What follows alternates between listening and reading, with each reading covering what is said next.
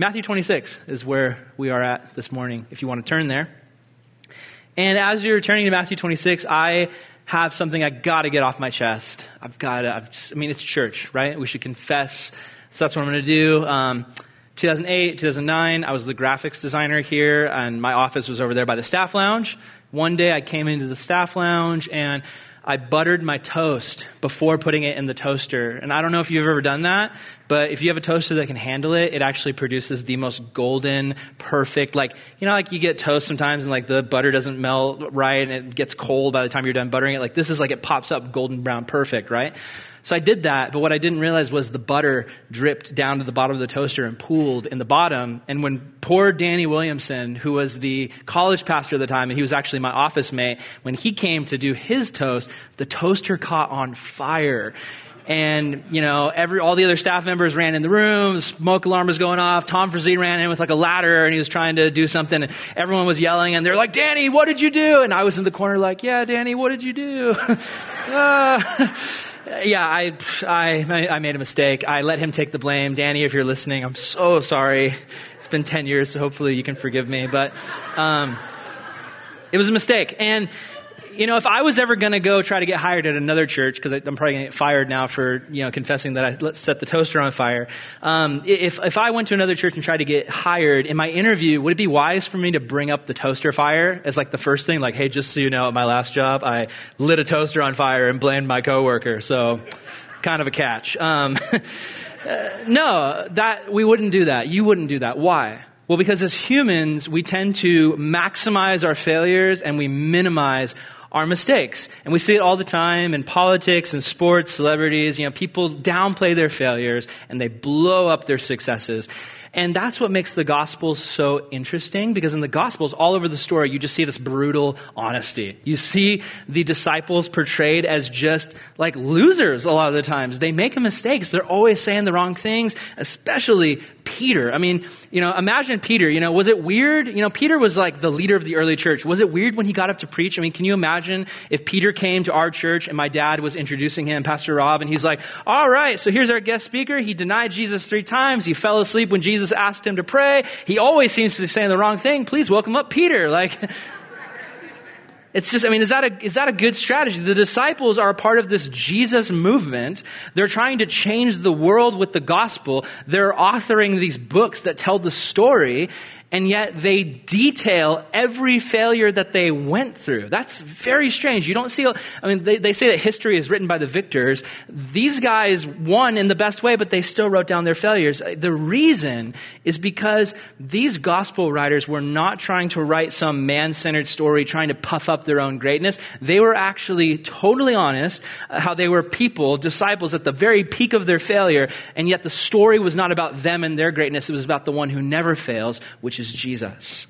And it's an amazing story. The, the gospel is an amazing story. And right now we find ourselves in Matthew 26, which is just this, this epic story within the story. It's one of the best chapters in the Bible, I think. And there's so many ways we could go through it. We could, we could honestly do a whole series on just this passage. Um, but we're just going to try to cover it today and, and, trust the Lord to speak to us. So let's pray and we'll get into it. And uh, let's, let's just ask the Lord to show up. Lord, we love you.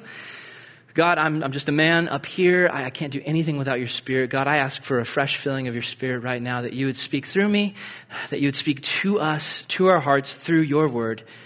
God, we need you and we need to hear from you today. That's why we're here. Help us not to leave today without getting something from you. We, we love you and we ask this in your name. Amen. Okay, so Matthew 26, verse 36. then Jesus came with them to the place called Gethsemane and said to the disciples, Sit here while I go pray over there. Where is Jesus right now? He's in the Garden of Gethsemane, which is a key place in Christian history. Um, kind of like Moses, or uh, kind of like the Garden of Eden, Mount Sinai, Jerusalem. It's this key place in the story. Uh, it's a garden grove covered with olive trees. And it's interesting because the story of the Bible begins in a garden and it ends in the, in, in, in the garden. But right now we see it kind of reaching this crescendo point, this, this epic midpoint in a garden. Jesus has come to pray. What's going on in the story? Well, right now, uh, Jesus has just been anointed at Bethany. There was a woman who came in and she pulled out her hair and she, she mopped Jesus' feet with this precious ointment, and it was this epic anointment for his burial. Um, he, Judas has betrayed Jesus. He snuck behind Jesus' back and turned him in for 30 pieces of silver. The Last Supper happened, and Jesus sat down with his disciples and said, Guys, I'm going to be betrayed. I'm going to die. Things are heating up. This is the end. And right now, Jesus is going with his habit of praying, going and praying when times get tough. That was Jesus' fashion. When, when things got hard, he would often go into wilderness for, you know, days at a time and he would pray. And he's bringing his inner circle, his guys. Who's in the circle? It's uh, verse 37. And he took with him Peter and the two sons of Zebedee, James and John, which is an interesting choice because Peter's kind of proven himself to be unreliable. Look at verse 31. Just skip back. This is the last scene that just happened during when they were in, the, in that upper room. Verse 31, Jesus said to them, All of you this night will be made to stumble because of me, for it is written, and then he quotes the prophet Zechariah, I will strike the shepherd, and the sheep will be scattered. He's saying, Guys, I know you love me, but when times get tough, I know. I, am Jesus. I can see. I know you're going to leave me when times get tough. And then he continues to say, I'm going to die, but then he tells them that's not the end of the story. Look at verse 32. After I've been raised, I will go before you. And then Peter responds and says, Jesus, you know, even if all these other guys stumble, I mean, I'm not going to stumble because I'm Peter and I've got this together. He sounds like a politician or like a used car salesman, you know, all these other guys are going to let you down, but me, Jesus, I'm the real deal. Well, look at what Jesus says. He's like, Peter, listen to the truth. Verse 34, assuredly I say to you, this night before the rooster crows, you're going to deny me three times. And then Peter's like, I would rather die before denying you. And then all the other disciples are like, yeah, what Peter said. Yeah, yeah, yeah. Do you, do you, do you see what's happening? The story is setting them up for failure. Uh, Peter's got this pride. It comes from a place of like best intentions. I love Jesus. I want to help Jesus. But his downfall is coming. And right now we find Jesus and the disciples in the middle of this extremely tense moment because everything in their world seems like it is falling apart. Look at verse 37. And he began to be sorrowful and deeply distressed. And he said to them, My soul is exceedingly sorrowful, even unto death. Stay here with me and pray with me. Now it says that he was sorrowful and deeply distressed. It would honestly be a really great disservice if we were just going to say, oh, Jesus was sad.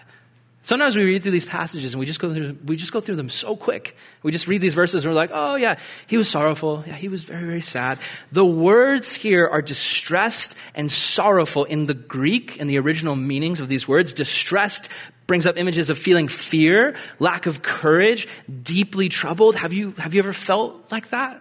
or, or sorrowful. Uh, you know, you have pain, you grieve, you're stressed out. Have you ever felt these feelings? This is, this is being troubled, stressed, agitated. Jesus knows that death is coming and it's troubling his soul. And what he's experiencing sounds like more the medical definition of a panic attack. A panic attack is the abrupt onset of intense fear or discomfort that reaches a peak within minutes and includes at least four of the following symptoms palpitations, pounding heart or accelerated heart, uh, sweating, trembling or shaking.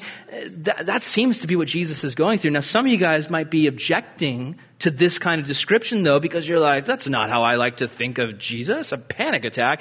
I mean, we know today, our society, there's a lot of focus on anxiety and stress. It comes up in the media a lot. And so we tend to think of those things as very human and very earthy, and it's just like, our Lord would not have a panic attack. That's not the right terminology. You would not use that. He had more of like a holy sorrow, you know, and it was very dignified, and he was just there grieved in his heart because of the sin of the world.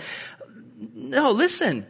I mean, a panic attack, yes, it's something we don't want to consider as something Jesus would go through because we think of Jesus as strong. He's always in control. He's two steps ahead of the enemy. He's our rock. But consider this. Can I remind you that in the parallel Gospel of John, it gives us another window into this exact scene. And in the Gospel of John, it talks about Jesus sweating drops of blood.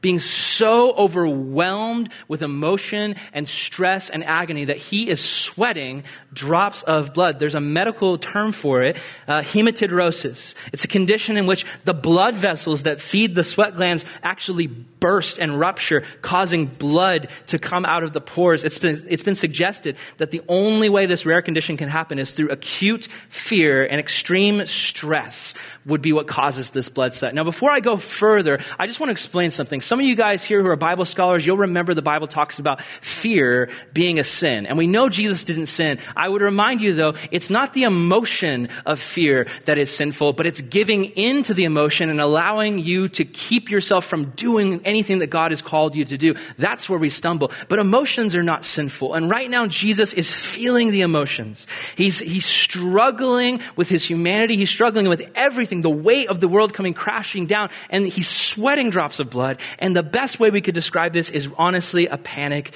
attack. And it's so easy to miss the significance of the moment because all throughout the story of Jesus, we've seen calm Jesus competent Jesus, powerful Jesus, righteous anger Jesus. We see a Jesus that never falls apart.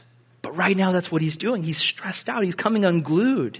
He's been unbreakable all throughout the story, and now he's breaking and he's overwhelmed. And he looks to his closest friends and says, Stay with me, stay with me, pray with me, be with me. That's got to be scary for the disciples. Because remember, he's the guy who's always had it together. He's the one who has always been in charge. He's been the one where during the worst storm of their life, when they're on a boat and they think they're going to die, they rush down to the deck and say, Jesus, help. And Jesus is asleep on a pillow. And they shake him and they're like, Lord, wake up. And Jesus is like, what's wrong? Like, what? Like, there's a storm, whatever. And he goes to the top of the deck and he's like, peace be still. And the storm's like, whoosh. And all of the people on the boat, all the disciples are like, who is this man? Who talks to the ocean and makes it stop? That's, he's always been in control. But in this moment, he doesn't seem to have it. And so for the disciples, that must have been a terrifying experience. So Jesus says in verse 38, he says, Guys, my soul is exceedingly sorrowful, even unto death. Like I could die right now. My soul is troubled. It's easy to miss the significance of this because we don't like it. Jesus is our rock. We don't like to see him shaken. But the interesting thing is, Jesus does what many of us do when we're stressed. He quotes scripture. He's so agitated and crushed that he doesn't even use his own words. He just quotes scripture. And what he's doing is, you might, some of you guys might have footnotes in your Bible that point you to Psalm 42. When Jesus says those words, my soul is exceedingly sorrowful, even unto death, he's paraphrasing Psalm 42. I'm going to read it. This is Psalm 42, verse 9 through 11. So the psalmist himself is going through his own trouble. And he says, I say to God, my rock, why have you forgotten about me? Why must I go about grieving, oppressed by my enemy? My bones suffer mortal agony as my foes taunt me, saying to me all day long, where is your God? And then he says these words, Why, O my soul, are you so overwhelmed with sorrow? And other translations that'll read, Why are you cast down, O my soul? But then he, he says these words, why are you so disturbed in me? Put your hope in God, for I will yet praise him, my Savior and my God. There's an arc to this poem in the Psalms. The, the poet, he starts out by saying, I'm afraid for my life. My enemies are against me. They're mocking me. And then he talks to himself and he says, My soul, why are you so cast down? Why are you coming unglued? And then he says, Put your hope in God. He reminds himself about the hope found in God. And in this moment, Jesus is quoting this psalm. Jesus knows the Old Testament. He knows the scriptures. He's quoting Psalm 42 because he's reminding himself, put your hope in God. He is the one who can handle everything that you can possibly go through. But his struggle's not over. In verse 39, he went a little bit farther and he fell onto his face. This is not Jesus tripping. This is Jesus overwhelmed. He falls down on his face and just cries out to the Lord. He says, Oh, my Father, if it's not possible, let this cup pass from me. But nevertheless, not as I will, but as you will. He's like, Father, can this cup be taken? Can you take this cup away from me? If not my will, Lord, then your will be done. Where have we heard that phrase before? Your will be done. Where have we heard that? It's the Lord's Prayer. And we see it in Matthew 6, verse 9 through 13. Jesus teaches his disciples how to pray. Our Father in heaven, hallowed be your name. Your kingdom come, your will be done on earth as it is in heaven. What's Jesus doing here? What is he showing us? Well, in this moment, he's stressed and he's, he's, he's, he's, he's frustrated and everything's going wrong. He's so overwhelmed and he, he quotes scripture. And when he finally uses his own words, he quotes himself. He goes back to the Lord's Prayer. And, and the interesting thing I think we see about this prayer is when Jesus sat down with his disciples and said, I'm going to teach you how to pray, he wasn't giving them a lecture on how to pray. Jesus was actually sharing with them his own prayer language. This was the way that Jesus prayed. Obviously, not, you know, the parts where, you know, forgive us our sins because Jesus never sinned, but the other parts of the prayer. Father in heaven, glory be your name. Your kingdom come, your will be done. Give us this day our daily bread. All these things. This is the style in which Jesus prayed. It wasn't just a lecture. It was him showing us his method of how he talked to the Lord. How much more should we pray this way? To say, God, your will be done, not mine. Your kingdom come, not be mine. This entire section gives us so much encouragement as we go through our own struggles because we see Jesus facing his fear and his problems, his emotions, and turning to God for strength. Is, is it news that Jesus is going to die? No, he's been talking about it for the last 15 pages. His friends don't get it. You know, Peter, you know, every time Jesus brings up his death, Peter's like, You'll never die, Lord, you'll live forever. And then Jesus is like, You're being satanic, Peter, get behind me. And if, if God said that to me, I don't, I'd probably go live in a van down by the river. Um, and I, yeah, anyway, here's the thing. We forget that Jesus became a human. We forget the humanity of Jesus so often. Because we watch these movies and what is Jesus? You know, he comes out, it's like, you know, you're watching this movie and everybody is Middle Eastern and then in walks Jesus and he's white with blonde hair and blue eyes and like glorious golden gleaming teeth. And you're just like, what? And then he speaks with a British accent. He's like, consider the lilies of the field. Look as they grow. Do not worry. You're just like, what? what? Like, we, we think of, like, he's always very stoic and, like, it always looks like he's, like, looking beyond people, like, staring off into the distance. Like, that's the Jesus in movies, but I don't think that's the way Jesus really was. There was a human side of him that was so evident. He was God, yes, but everything that comes with humanity, Jesus had to go through. He got stomach aches, he got sick, he got headaches. He dealt with humanity, he dealt with emotions and, and, and all of these things. And, and, and God, he becomes human. Yes, he becomes powerful. He's on mission. He's trying to save people. But he also deals with the human emotions of fear and a physical body that struggles and suffers. And now his human emotions are unraveling. And his will is strong, but his emotions are catching up to him. Eh, think about that song, You Were the Word in the Beginning, one with God the Lord Most High. Long before we even existed, Jesus and God and the Spirit, the Trinity, they got together and they said, This is the plan. Jesus, we're sending you. You're going to save people. And Jesus agreed because he had such great love. But now, even though he agreed to that long ago, in the moment, even though there's that agreement and that mission and that plan and this whole life on earth has been building up to this, in the moment, the weight of everything he's going through is on him and it's crushing. It's crushing him. Because Jesus knows he is going to rescue us by allowing himself to not be rescued. He's going to be put on a cross in a way where there will be no angels to swoop down and take him off. He will have to go through the whole thing. And he's praying, Dad, I know you love me. You, you said so at my baptism, but I've been telling people for a while that I have to die. And now I'm wondering, God, is there any other way? Father, can, can you and I just come up with like a third option? Can we just brainstorm and come up with a way? But then what does he say? He realizes there's no other way, and so he submits to God's will. He says, Oh, my Father, if it's possible, let this cup pass from me. Nevertheless, not as I will, but your will be done. Now he talks about the cup. What is the cup? You know, like, what is that? What does that mean? In the Old Testament, we see many different images that come up that talk about wrath and God's justice. One of the most common ones is something that's called the cup of wrath. Um, there's tons of different passages through the Psalms and Revelation and different prophets. I'm going to read to you uh, Jeremiah verse 25.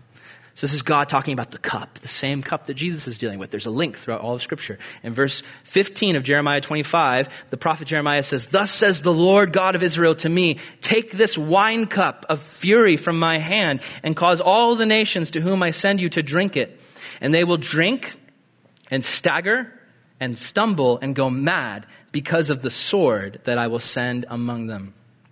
So the Hebrew prophets have these metaphors for talking about God's wrath. One of the most common ones is the cup. So picture this big wine goblet and it's just full of like the best, like top quality wine. It's just got the foam and it's got spices in it. And it's like, I know a lot of you guys here don't drink. And I know a lot of you guys have been saved out of alcoholism. And so you're kind of like, that does not sound good to me. I don't want to touch that stuff. But to the average person out in the world, think about it. Consider this. Does wine seem like that bad of a punishment? You know? Like, you've angered the Lord. Your punishment is drink this wine. You're just like, I should make God mad more often. Hey, it sounds good. No, no, listen. Listen. It's a paradox. It's a paradox. The wine cup represents something that people want. It's something that people want, but then God forces them to drink it down to the bottom. What happens when you drink the giant wine goblet? You become intoxicated you start to lose yourself and you stumble outside and you fall down into your own ruin. Do you see what the cup represents? Our image of God's wrath a lot of times is more influenced by Greek mythology. You know, we think of God's wrath and we think Zeus throwing lightning bolts or fireballs. And yes, that does happen sometimes in the Bible. Look at Sodom and Gomorrah. But more often than not, in, in the Bible, when it talks about God's wrath, the image that we see is the cup. And what it is, is it's this cup and people want it and God lets them have it. He lets them drink it and it destroys them. Like, think about it. Is the cup presented as a cup of poison?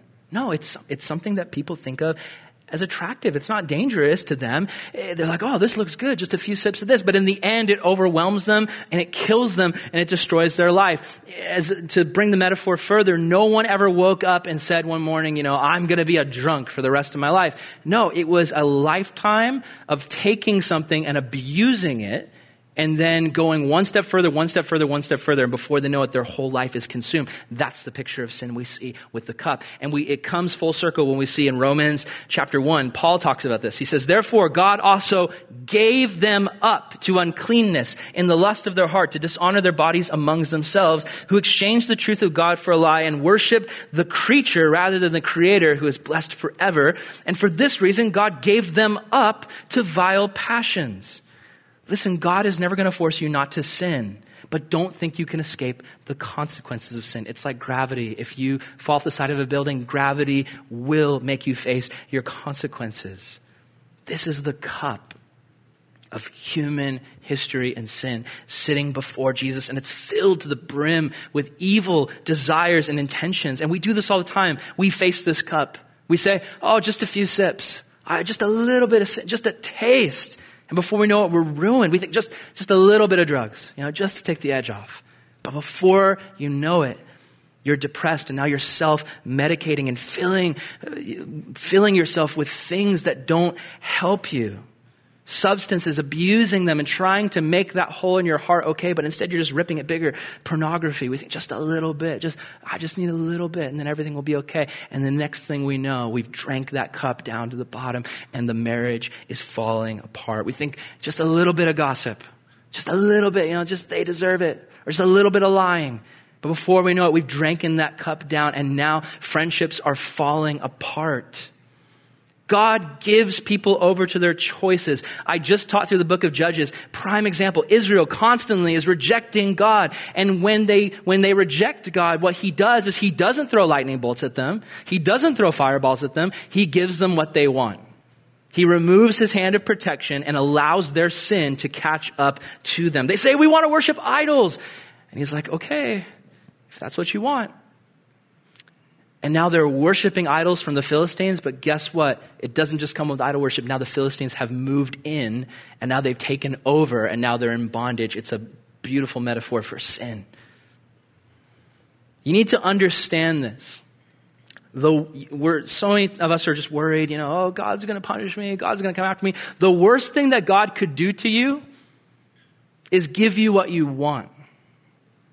The worst thing that God could do to you is allow you to have that sin that you want in your life. We worry about being saved from hell, but we need to also worry about being saved from ourselves, our sin.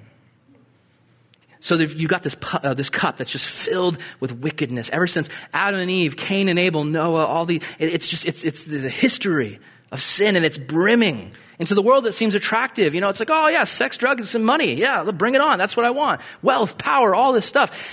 That's why, you know, I have so many kids that come through my youth group. I've been doing this for 12 years in youth ministry, and I see so many kids just, you know, they're in these Christian homes and they graduate and they get out and they're like, oh man, I just want a taste of the world, just a sip because I've been repressed. And my parents and my pastors and my teachers have been holding me back. And I just, I just like, I mean, the world seems, you know, like there's something there, you know? And they just, I'm not talking about like going out and getting a tattoo, you know? I'm not talking about like, you know, hanging out with friends who aren't Christians. I'm talking about like, give me a taste of what the world has to offer. I want to disobey God because I think that I know better instead of Him. I see so many young people doing this. Just give me a sip of that cup of the world. Jesus knows the destruction found in that cup. He knows that it's poison, it's death, and it's sitting right in front of him. And now he has to drink it. Because as Israel's king, it's his calling to drink this cup so that other people don't have to. If that sounds abstract, it's just an example of the upside down kingdom. We've been talking about this. Jesus is a part of something where he says, I'm the king, there's a kingdom, but it's different. It's upside down. Remember Jesus' crazy teachings? You know, he says to the Jews during time of Roman occupation, okay, their country has been overthrown by an oppressive terrorist government. And he says, Okay, a Roman soldier comes to you and says, Hey, Jew, carry my armor for a mile. You're a member of the upside down kingdom, so you know what you do? You carry it for two miles. And when the Roman soldier's mind is blown, and he's like, Why did you do that? You're like, Hey, Roman soldier, can I pray for you? Do you have any prayer requests? Because, you know, love your enemies, pray for those who persecute you. And when the Roman's like, You're insane, and slaps you in the face, you're like, Whoa, it looks like you're really struggling today. You've got some anger, you know, what? Here's the other cheek if you want. That's insane. Like Jesus' teachings are crazy, but they're true. And, and they, they're so upside down that even today, as Christians in church, we hear them and we go, that's, that's strange. Uh, Victor Marx, um, the coolest guy to ever have my old job, the junior high pastor job. He's like this ex military, just insane, awesome. He's like in the Middle East, like saving women and children from ISIS. Just follow him on social media. The stuff he does is incredible. And um, he posted this uh, picture of him getting to meet with one of the ISIS chiefs. Local governments in the area had captured this ISIS chief, and he's in this prison cell. And Victor is meeting with him, and Victor is telling him the gospel, showing him Jesus' love, and trying to win him to the Lord before he faces justice. And Victor posts this picture of him talking to this guy, and the caption says, Love your enemies, pray for those who persecute you. And then after a week, Victor posts the caption again and the picture again. He's like, You know, it's interesting because this post, out of all the things we've ever posted on this section of Facebook and Instagram, has received the least amount of likes and like upvotes from Christians. And he was like, why is that? And the reason is because Victor's least popular post is motivated by Jesus' least popular command. Love your enemies. We don't like that. We don't want to, but it's what he said and it's what he did. This is the role of the king of the upside down kingdom and he teaches it to the subjects. And, and think about the king and the kingdom, you know, like think about Pharaoh in the Old Testament. Pharaoh is the king and he feasts, you know, he has all these feasts with, you know, awesome food and awesome wine and all this stuff. And who does he have with him? It's the cupbearer. And what's the cupbearer's job? The cupbearer is responsible for drinking the poison, if, if, there is poison. You know, he's supposed to take that cup and drink it before the king so that if his enemies tried to poison him, then the cupbearer dies and the king's like, oh, time to get a new cupbearer. Ding, bring in the next one. Like, bring me some different wine that's not poison. That's, that's what a king does. But in the upside down kingdom, what does our king do? He says, You know what? I'm going to drink that poison. I'm going to be your king and your cupbearer. I'm going to drink that cup so that you don't have to. Jesus is the king who drinks the poison so that his enemies don't have to. That's insane. That's the gospel. It's amazing. It's good news. Jesus is so compelling. He's preparing to drink this cup for his enemies. And Jesus knows that Israel will reject him. He knows that they're going to do their own thing. He knows that they're not going to keep the law. And so he has to do this because he knows that we, humanity, will sin. There is no way that we can earn our salvation. There is nothing we can do. We will continue to mess up. And so he sees this cup and he knows he has to drink it. And it's his darkest moment. But in his darkest moment, he is able to say, it's not about me or my life. It's about God's plan. And he submits because he loves. And think about the agony. Think about just what he's going through. And the disciples are no help. They're, they're falling asleep. He comes out, verse 40. He came to the disciples and he found them sleeping. He said, Peter, can't you just watch with me for one hour? Can't you just watch and pray? You're going to enter into temptation. That Peter, the spirit is willing, but the flesh is weak. I, I, realized when studying this, there's, there's an insight to this line I never saw because Peter, Jesus is saying this to Peter because Peter is giving into his own flesh and weakness. But Jesus knows himself how true this is because he has a spirit that's more willing than anyone, and yet his flesh is weak. And please mis- don't misunderstand me. Jesus did not have a sin nature. That's not what I'm talking about when I say flesh. I'm talking about his humanity. He is dealing with his own weakness in this moment, this, this struggle and this, this, these feelings and all of these things. He's dealing with the humanity. But here's the amazing thing, the encouraging thing. Peter struggled with his flesh. He struggled with the weakness and he gave in. He failed. Jesus, we know the end of the story, he did not fail.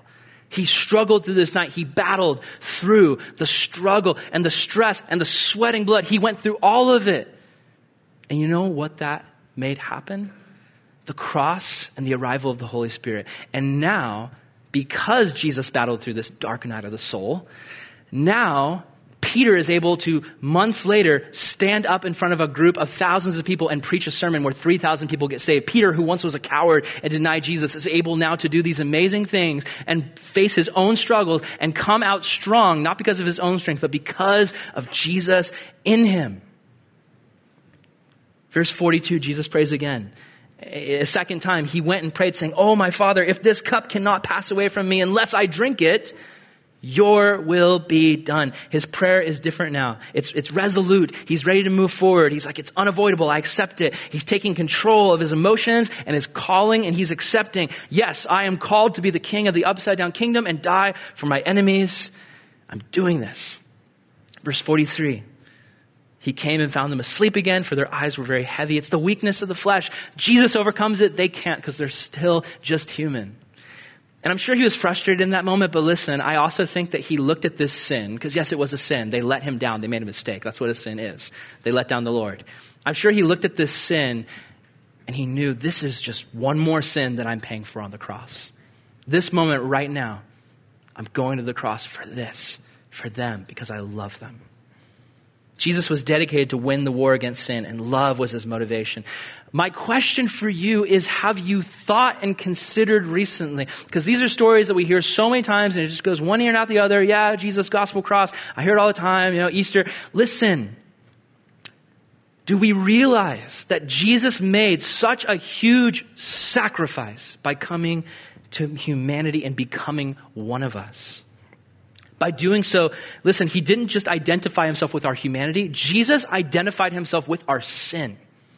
And if you're like, Aaron, what are you talking about? Jesus never sinned. Listen, he didn't sin, but he allowed himself to be seen as a sinner. I never thought about this until just this last week.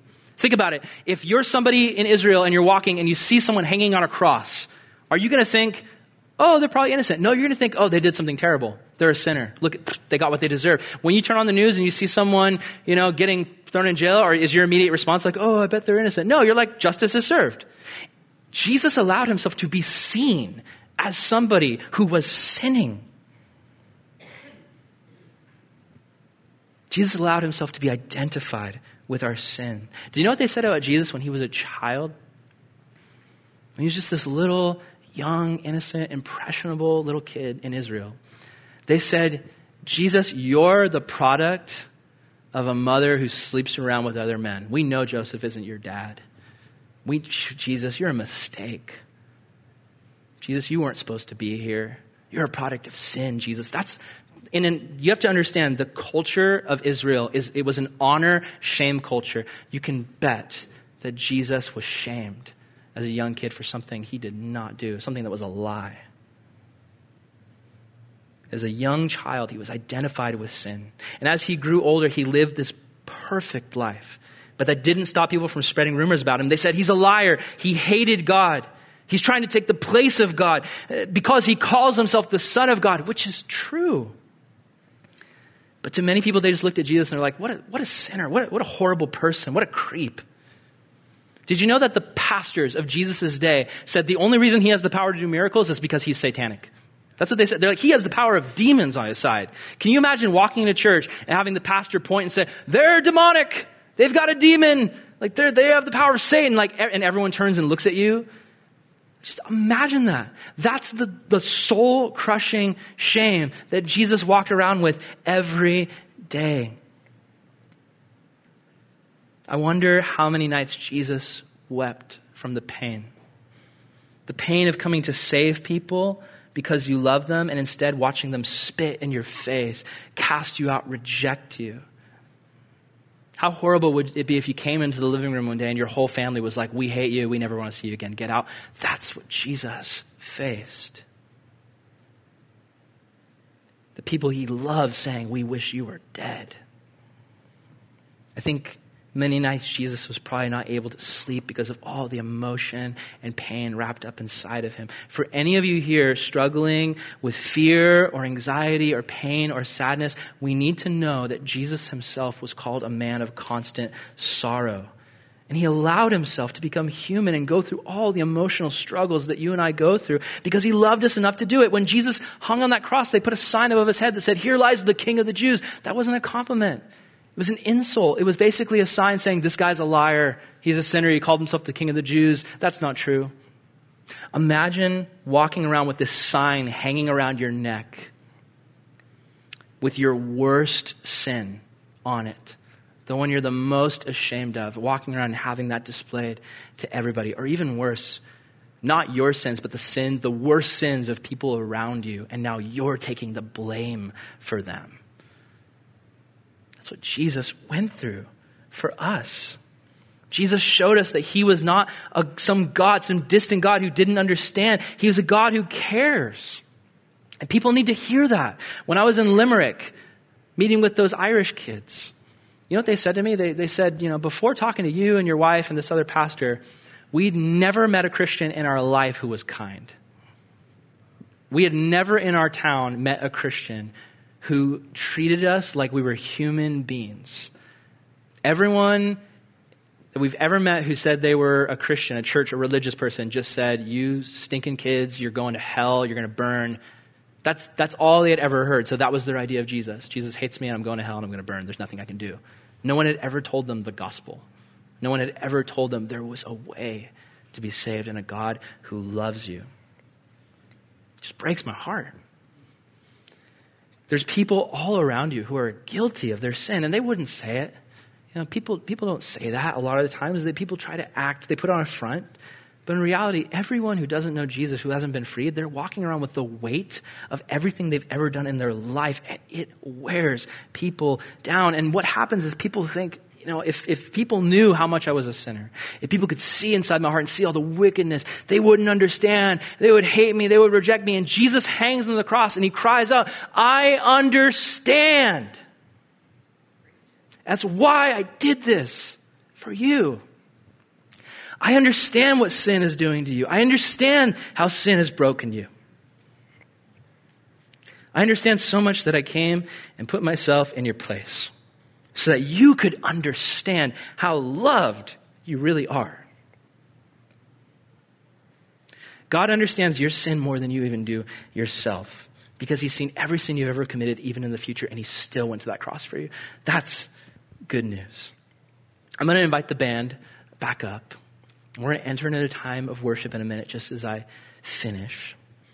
I want to point you to the third prayer as we close, the last verse. Look at verse 44. It's really simple. So he left them. He goes, they're asleep. They failed him. And he leaves. He goes away. And he prays again the third time. And he says the same words.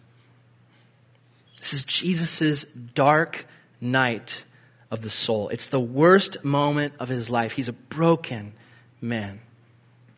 And it's so profound. Because this, there's the Jesus that gives his life, the Jesus that conquers sin, the Jesus that comes in the Holy Spirit and gives power. And then there's this Jesus.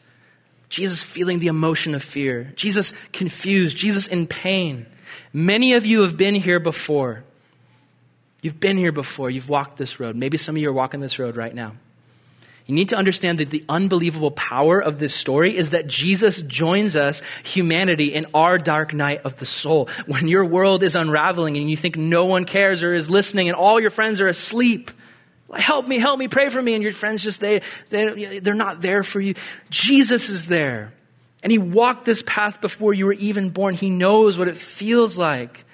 So, how can we be more like Jesus in our dark hours?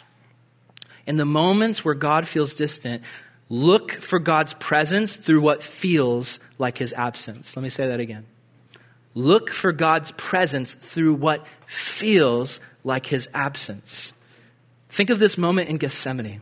Jesus, he's crying and praying in the garden. He's sweating drops of blood. He knows he's going to be crucified. He's, I'm so overwhelmed, I could just die. And then he says twice, Father, I don't want to do this. I don't want to do this. And he feels God's absence. Evil is about to crush him. And exactly in the moment where Jesus feels most forsaken is the moment where God is meeting us. In our need, he's there. He's been through it. His death on the cross made a path for doubters to, fe- to meet the one that they doubt for anxious, for the anxious to meet the one who can give them peace, for the fearful to find the one that can make them brave again. In the moment Jesus feels God had forsaken him, it was the moment that God himself became God forsaken with us in order to conquer our God forsakenness with his love. And in that moment when Jesus felt hung on the cross and he said, Father, why have you forsaken me? The reality was God was there. But in his humanity, under the weight of the crushing sin, Jesus could not feel God's presence. That does not mean that God was not there. And in your darkest moment, when you feel, God, why have you forsaken me? He's saying, I'm right here. Just like I was with my son, I'm with you. In the garden, Jesus fought through his humanity and surrendered his will to God, and he put his trust in the Father. Jesus is where we have to bring our doubt, because you will doubt. You're going to struggle. But when you do, kneel beside him in the garden and remember, I was not here first. Jesus was here before me. I'm a small human. I've got problems in my life. I'm, I'm not sure what to do with it. The, the world is really messed up. I'm really messed up. And I don't even understand what's going on inside of me. But I know that Jesus understands and he cares and He loves me. And when you're at your lowest point, this is just something the Lord's taught me recently. When you're at your lowest point and you're going through those struggles and you're on your knees, whether literally or just spiritually, emotionally, you're on your knees and you feel like no one's there, just think of Jesus. Realize He's with you and think of Him. I give you permission to imagine Him kneeling like He did in the garden not towering over you saying, get it together. No, kneeling next to you, holding your hand, saying, I've been here. I've walked this road. Before you even existed, I knew what this was like. I know all the emotions you're going through. I know all the struggles you're going through. And I'm going to get you through this. I love you. I died for you. Went through more pain than you could ever know. But it's because you're worth it. I love you. The story of the Bible, there's so many failures. Adam fails, Eve fails, Noah fails, Israel fails, Peter fails, we fail. But the story is not about us. It's about the one who never fails and us turning to him the one who fought through that dark night of the soul so he could give us his spirit to help us fight through our dark night of the soul. We're going to end with communion. The ushers are going to start bringing communion forward just as we sing these last couple songs. And some of you right now in your life, you're drinking from that cup of wrath. You're allowing sin into your life. You're making compromises you're doing things you know God doesn't want you to do. And you're thinking, I just need a few sips of this cup, just a few sips to make me happy. And the Lord's saying, No, I already drank that cup so that you don't have to. You don't have to drink that cup anymore. Stop rooting through the trash for it. I've got something better for you. You see, Jesus takes the old cup and he replaces it with this new cup. And it's just, we symbolize it through communion, but it represents something bigger. It's the cup of Jesus' blood the cup of his love, his forgiveness. Jesus takes all the nastiness and everything we struggle through, and he says, Let me take that off your hands. I, I already drank that cup. You don't have to drink that. Drink this new cup. And it, that's why we do communion. Another, it's a, it's a ritual thing that we get so used to. When you see those cups, you know, the bread and the wine, the juice, when you see those things, you need to understand what they represent. It's this new covenant that Jesus is bringing you into. It's this representation of forgiveness for your sins and the Spirit and the Holy Spirit is something that we receive when we're saved, but we constantly need new fillings of it. You know, your body's 60% or 70% water scientifically. Does that mean you should never drink again? No. God is calling you to receive a filling of His Spirit today. So as the men come with the cups, I want you to, we're going to do communion on our own. I'm not going to lead you. This is just between you and the Lord. But when you get those communion cups, I want you to look at that, that red liquid that represents His blood. And I want you to think of your sins. I know it's hard, but we need to face our own darkness. Think of your sins. Think of your struggles. Think of your fears, your doubts, your discouragements, your weights. And in that moment, as you take that drink, just say, Lord, I surrender these things to you. I cast all my cares on you because you care for me. And I want to receive in exchange for this old cup. I want to exchange it and get this new filling. As you see that, that bread, think about his body that was broken for you and give thanks and re- receive the filling of the Spirit. I just want to end with this quote from Keith Green, a musician from the 70s and 80s. Brilliant guy. And some of you guys might resonate with this song. I just want to read the lyrics. He says, My eyes are dry, my faith is old, my heart is hard, my prayers are cold. But I know how I ought to be, alive to you and dead to me. But what can be done for an old heart like mine? Soften it up with oil and wine. The oil is you, your spirit of love, please wash me anew with the wine of your love. Lord, we love you. We give this moment to you. It's a holy moment, it's a sacred moment. This is not just routine, this is not just religion 101. This is a moment we come to exchange our sin for the filling of the Spirit. Every week we make mistakes, we're failures, but you never fail. Jesus, I pray for anyone here who's struggling. They're, they're giving themselves right now to sin. They're, they're living in a way where they're just continuing to drink from that old cup, getting filled up with what feels good, but it intoxicates them and, and leads them down that dark path. Help them, God, to exchange that cup of wickedness and sin and whatever comes with it today. Help them to trade that in for what you have for them. Help them to say, like Jesus said, Your will be done, not my will, your will. Help us today to submit to you. We love you, Jesus, and we ask this in your name. Amen.